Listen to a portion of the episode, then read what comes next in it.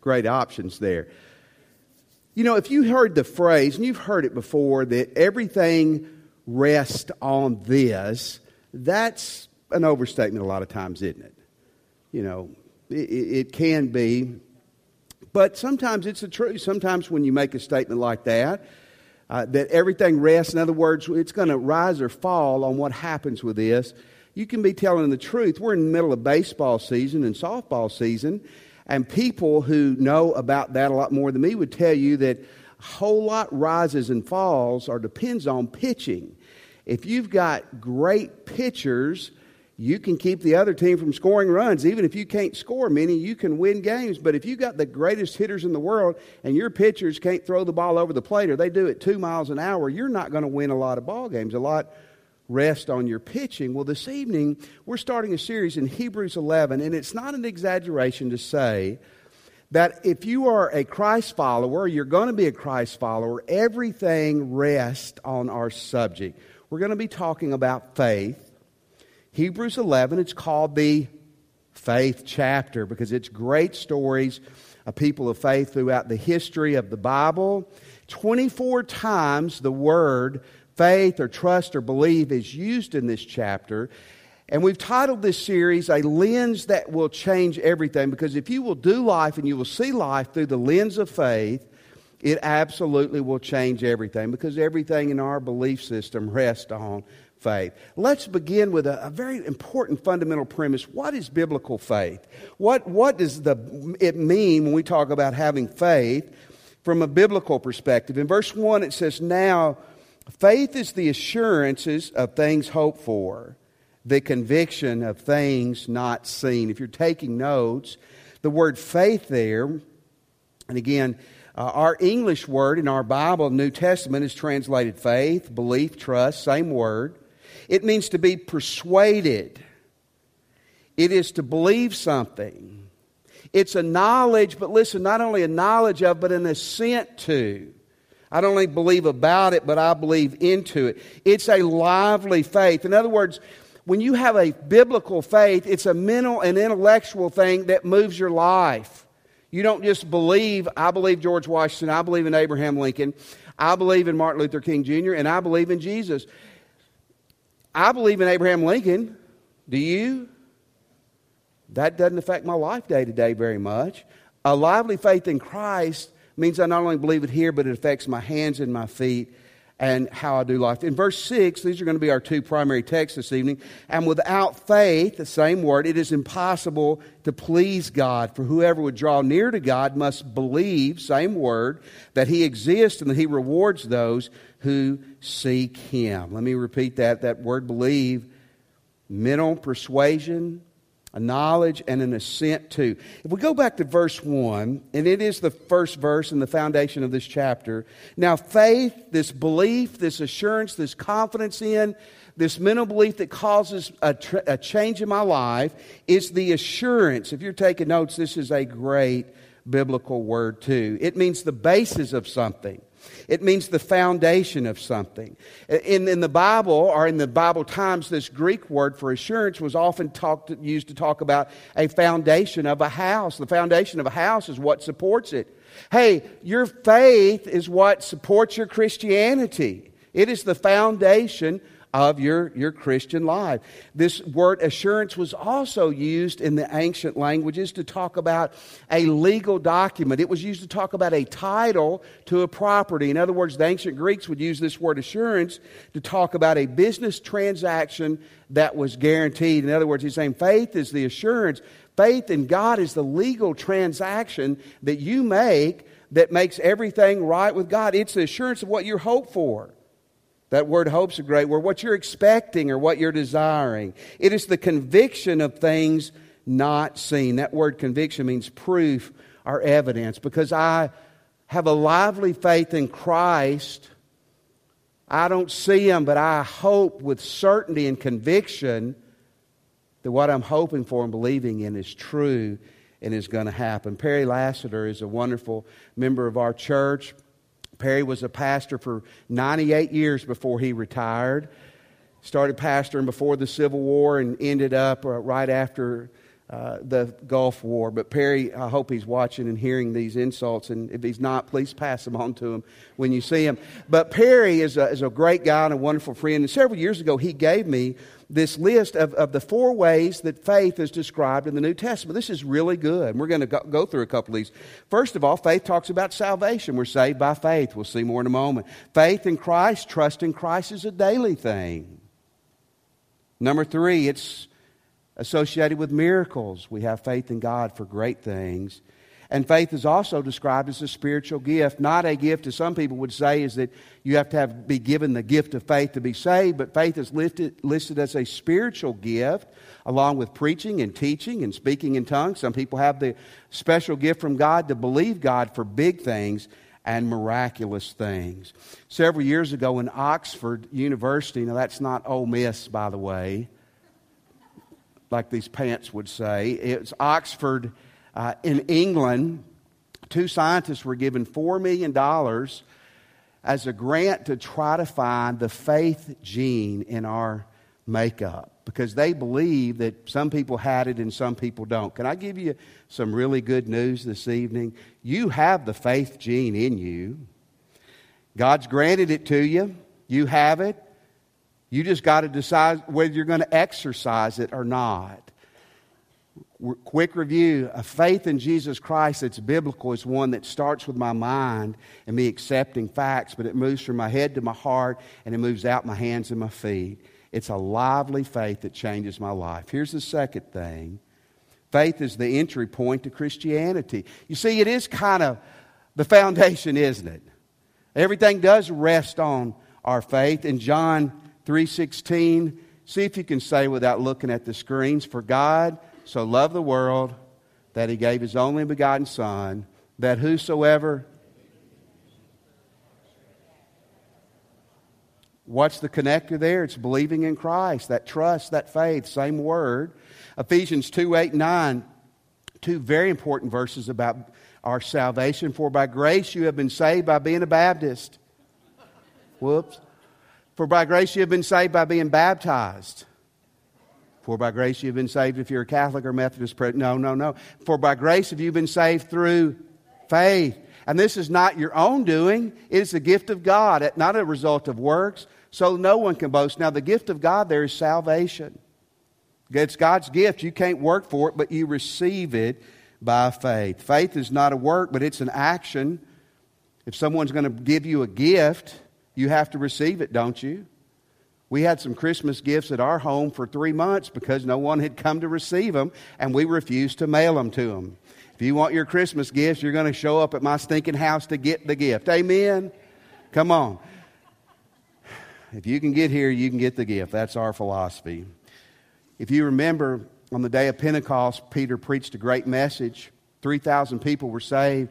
But at the end of the message, Peter, they asked Peter, What must we do to be saved? Peter didn't say, Go join the local church. Now, that's a great thing. Peter didn't say, Spit out your tobacco and you will come to Jesus. He didn't say that, did he? It may have made some of you mad that I said that. That's not what he said. You know what he said? Repent and believe, and you will be saved. Over in Acts, a little farther, Paul was talking to a Philippian jailer that was fixing to kill himself because he thought the prisoners had escaped. And when he came out and saw Paul was there, Paul said, No, don't kill yourself. And the guy fell at his knees. He said, What must we do to be saved? What did Paul say to him? We have a discipleship class. If you will go through it for 12 weeks, you will be a follower of Christ. You know what he said? You believe in Jesus Christ, you and your family, and we will baptize you right now as followers of Christ. See, faith is the entry point to Jesus Christ. Now, this is very important. In that word faith, it's such a powerful word. Wrapped in that word is the idea of not only, again, mentally believing things about Jesus, but repentance and a change of life. You see, if I tell you tonight, I ask you tonight to place your faith in Christ if you never have, what we're asking you to do is come to Jesus and to say, Jesus, I don't understand it, but I accept you're God's Son, that you died on that cross, and that you walked out of the tomb. You know, the only way I can accept that is by faith. I believe there's overwhelming evidence, but I, I have to accept that by faith. I don't have a video that'll show me that happening. I think there's great proof, but I have to accept it by faith. Don't you?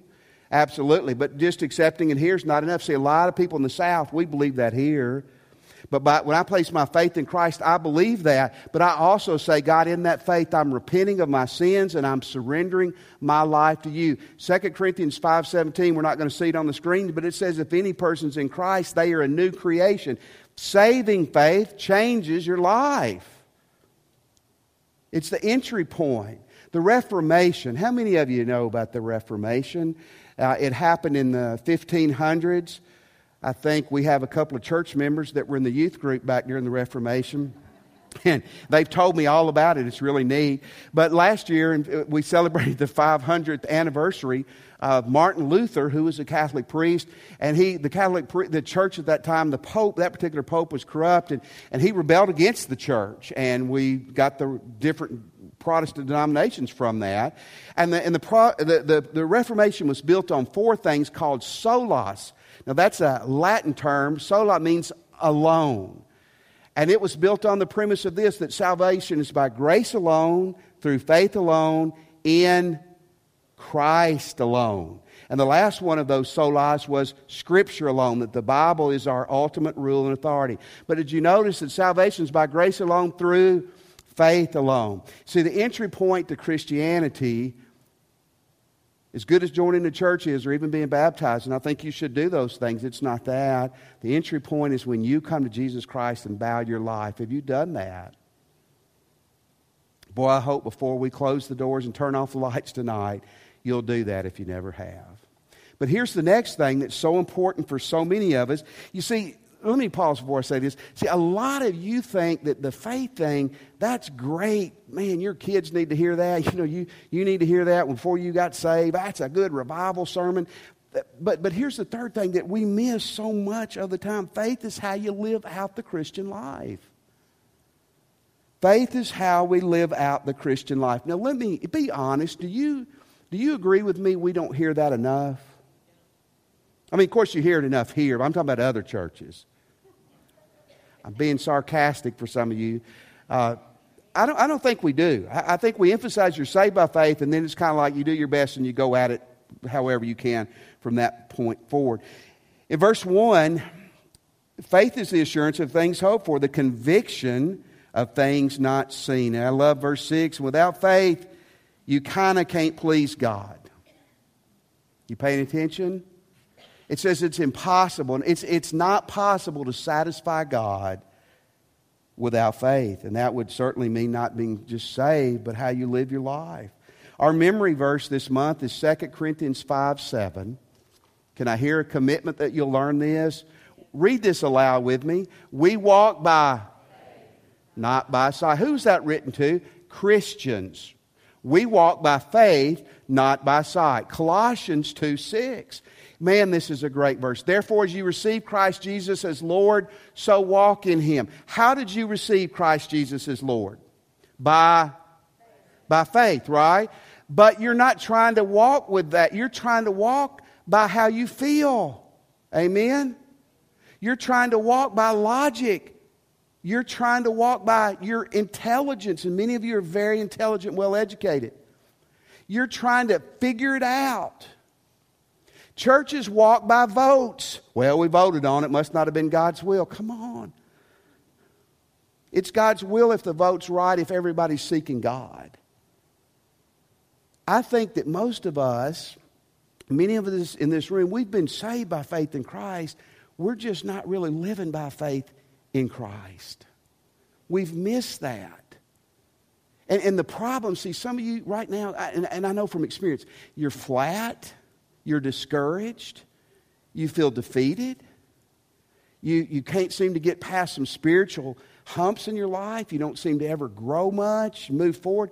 You know what it is? You're, you're living by feelings, not by faith. I don't know with you, but with a lot of young Christians, it's feelings. We live from high to high to high. I saw this as a kid growing up. Youth would go to camp and they came back wanting to burn rock albums. And then two months later, they were wanting to pull them out of the fire. They'd want to burn their albums. I say, don't do that. Just give it to me. I hadn't got Jesus yet. I'm not kidding. I thought I had him, but I could still have Ted Nugent. Some of you are old enough to remember who he was. But I learned a great lesson as a young Christian. It was 1983. It was 20 years before I was born, but I still remember this. Some of you are looking. It's a joke in the Greek, J O K E. Uh, I got radically saved. Jesus changed my life. Man, I walked on the cloud for six months. I mean, I felt him, I felt him, I felt him. Then I stopped feeling him. And I thought he was gone. And so then I just went back and I started going back in the bars and running around, and I was the most miserable person on the face of the earth. The most miserable person is the saved person living out of God's will. Because you got the Holy Spirit in you, and He is uncomfortable in your sin. And so I came back to Christ, but here was the problem I didn't feel anything at all.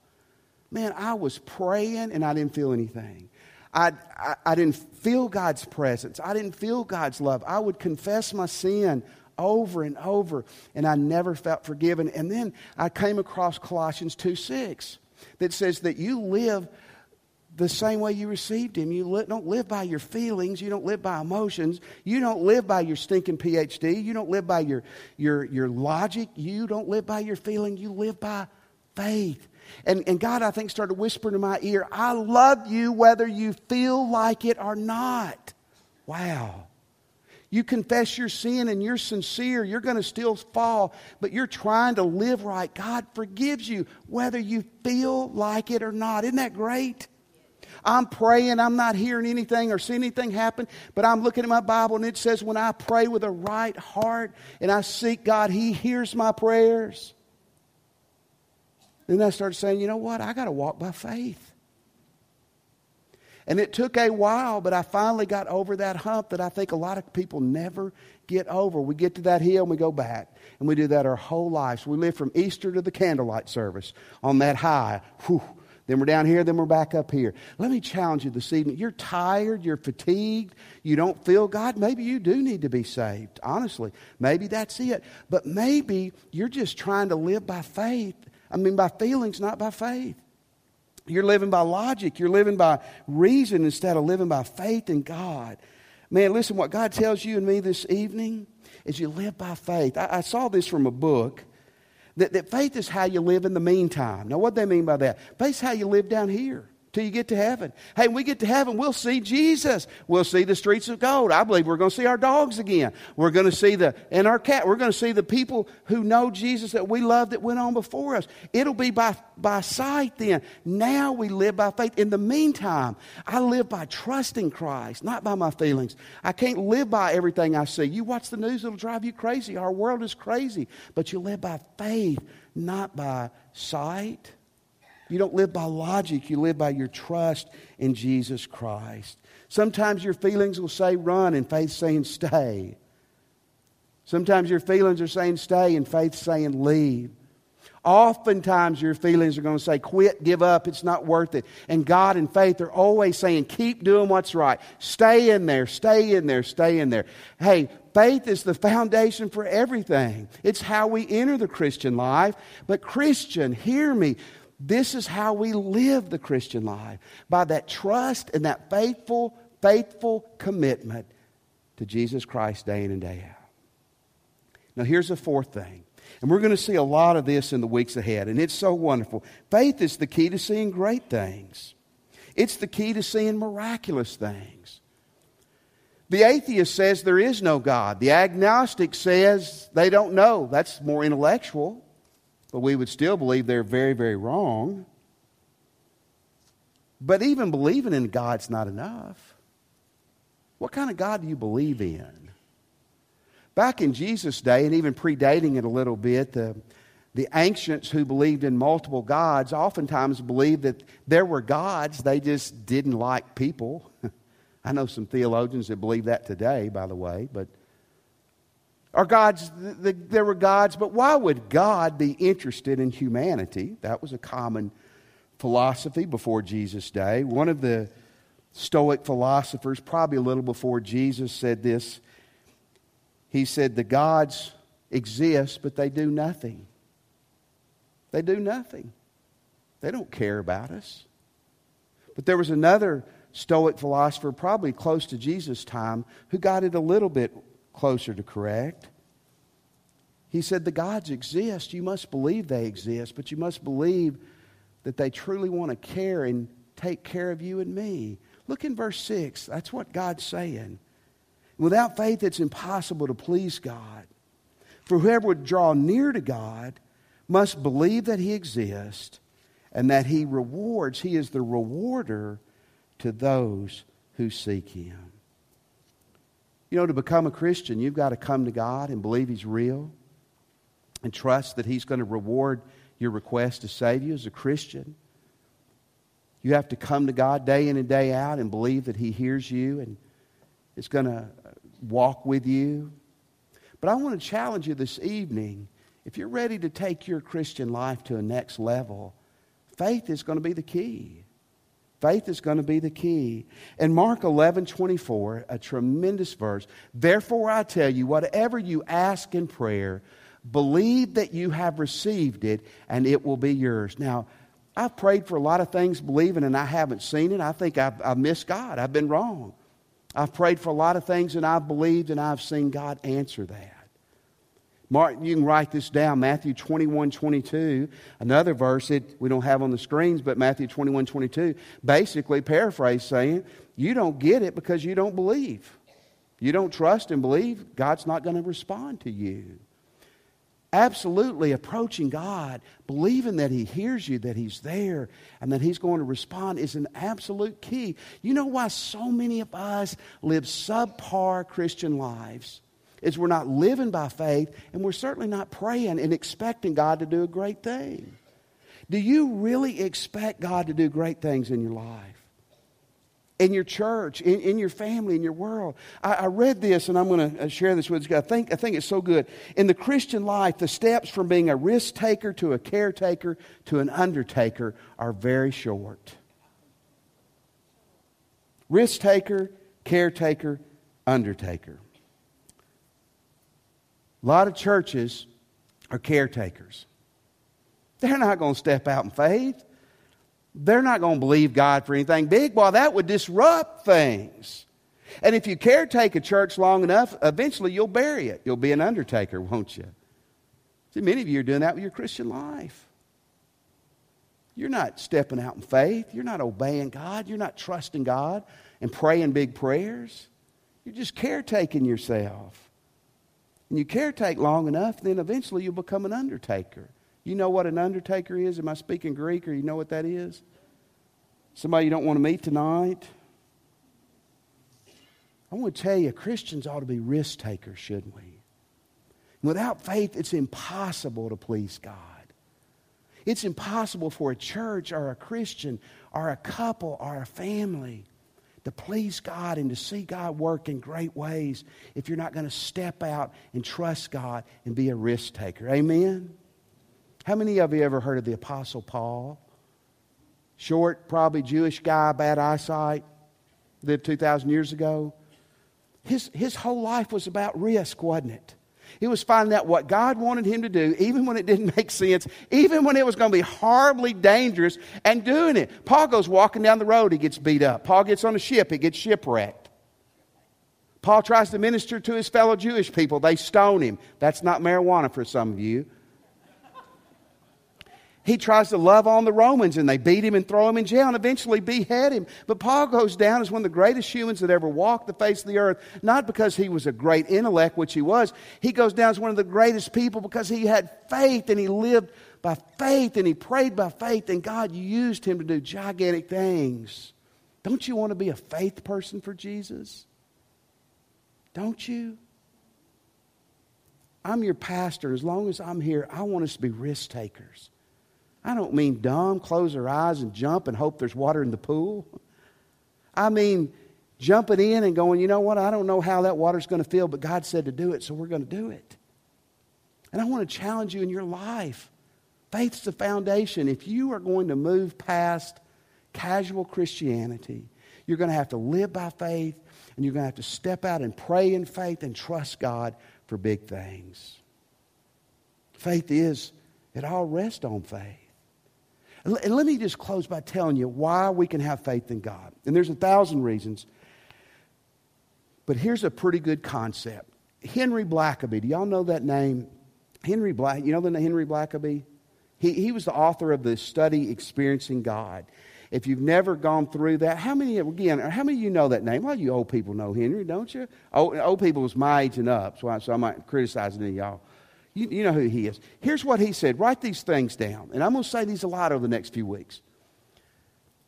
He said, We can trust God, and here's three things about God God is all knowing. Some of you are going, Well, my spouse thinks they are. They may think they are, they are not. God is all knowing, God is all powerful. You agree with that? You tell God to move it, God wants to move it. God can move it, right? But being all powerful and all knowing, that's not necessarily good. Because you can be all powerful and all knowing and be evil, right? Or corrupt. Powerful, knowledgeable government that's corrupt is not good powerful, knowledgeable person corrupts not good. But, but here's what black, I mean, these are all biblical. God's all powerful, God's all knowing, and God is love. God is all loving. And when you put that in together, that's beautiful, isn't it? So, see, we have a God who is all powerful. He can do anything, He's all knowing, He knows everything. By the way, when He's leading you, He knows everything. And to top that off, God is from the inside out, God is love.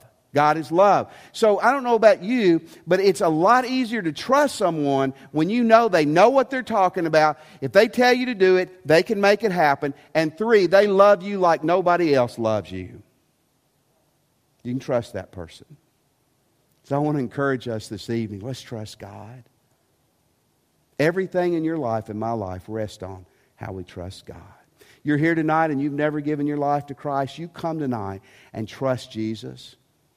You want to do it after church? We'll be over here. We'll help you. You trust Jesus to be your Lord and Savior tonight. Maybe you'd like to join our church. We would love for you to. If God's leading you to, you come and join. You can do that after church. You can do it right now when we stand. Maybe a faith thing, but you do it. Christian, maybe you want to come pray with a minister. Pray at the altar. Maybe just where you're standing, you want to say, God, from this point on, with your help, I want to live by faith and I want to live in the miraculous. And I'm going to do that by trusting you with my life. Let's stand. As God leads you, you come. We'll be waiting.